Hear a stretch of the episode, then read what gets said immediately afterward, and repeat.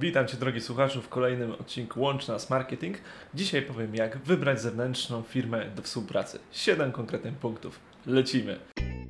Nazywam się Dawid Witych, a to jest podcast Łączy Nas Marketing, w którym opowiadam o praktycznych wnioskach po wydaniu 44 milionów złotych na reklamę w internecie.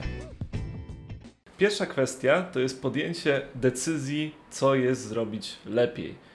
Na zasadzie zatrudnić pracownika, który będzie to wykonywał u nas wewnętrznie, czy może znaleźć eksperta w tej dziedzinie. Możemy delegować przeróżne rzeczy firmom zewnętrznym. Może to być e, obsługa księgowości, może to być obsługa marketingowa, może to być rekrutacja na zlecenie, czy może to być obsługa programistyczna. Jest wiele jakby różnych aspektów, które można dać dalej.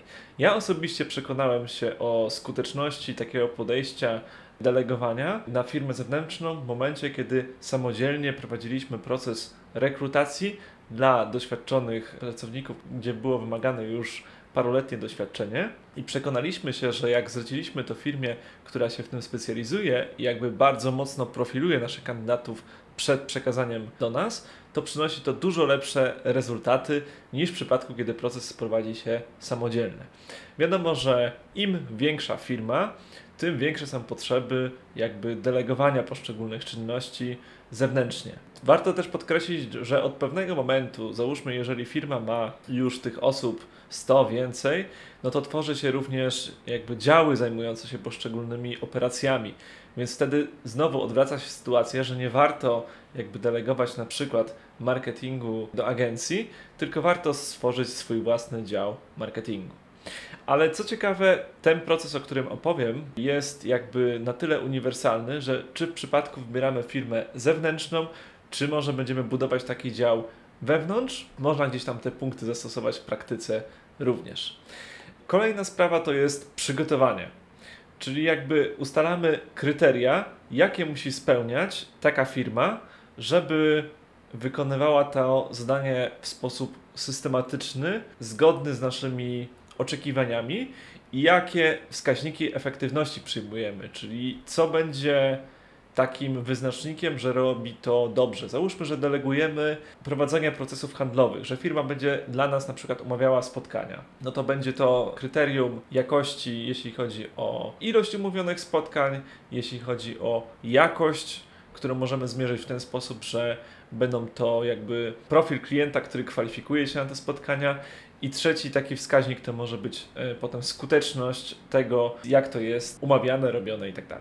To, co powinniśmy wziąć pod uwagę również na etapie przygotowania, to są firmy, które są nam rekomendowane. Czyli jakby jeżeli wiemy, że ktoś już korzystał z usług tego naszego podwykonawcy, był zadowolony i jest w stanie ręczyć za taką firmę, to jest jakby dużo większe prawdopodobieństwo, że ona się u nas sprawdzi praktyce. Natomiast nie można rezygnować z tego, żeby szukać również firm, które mają pozytywne opinie w Google, czy mają również opinie klientów, które można gdzieś tam prześledzić z poziomu Facebooka, czy nagranych wideo opinii na YouTubie. Warto również korzystać z portali ogłoszeniowych, gdzie są zawarte opinie i oceny również takich firm zewnętrznych. Jak już mamy wybrane, z kim byśmy chcieli współpracować, od kogo byśmy chcieli zebrać oferty, przygotowujemy sobie taki Excel z przebiegiem rozmowy, czyli jakie pytania zadajemy, w jaki sposób oceniamy, czy ta odpowiedź, która padnie, będzie prawidłowa i tworzymy sobie z tego scoring.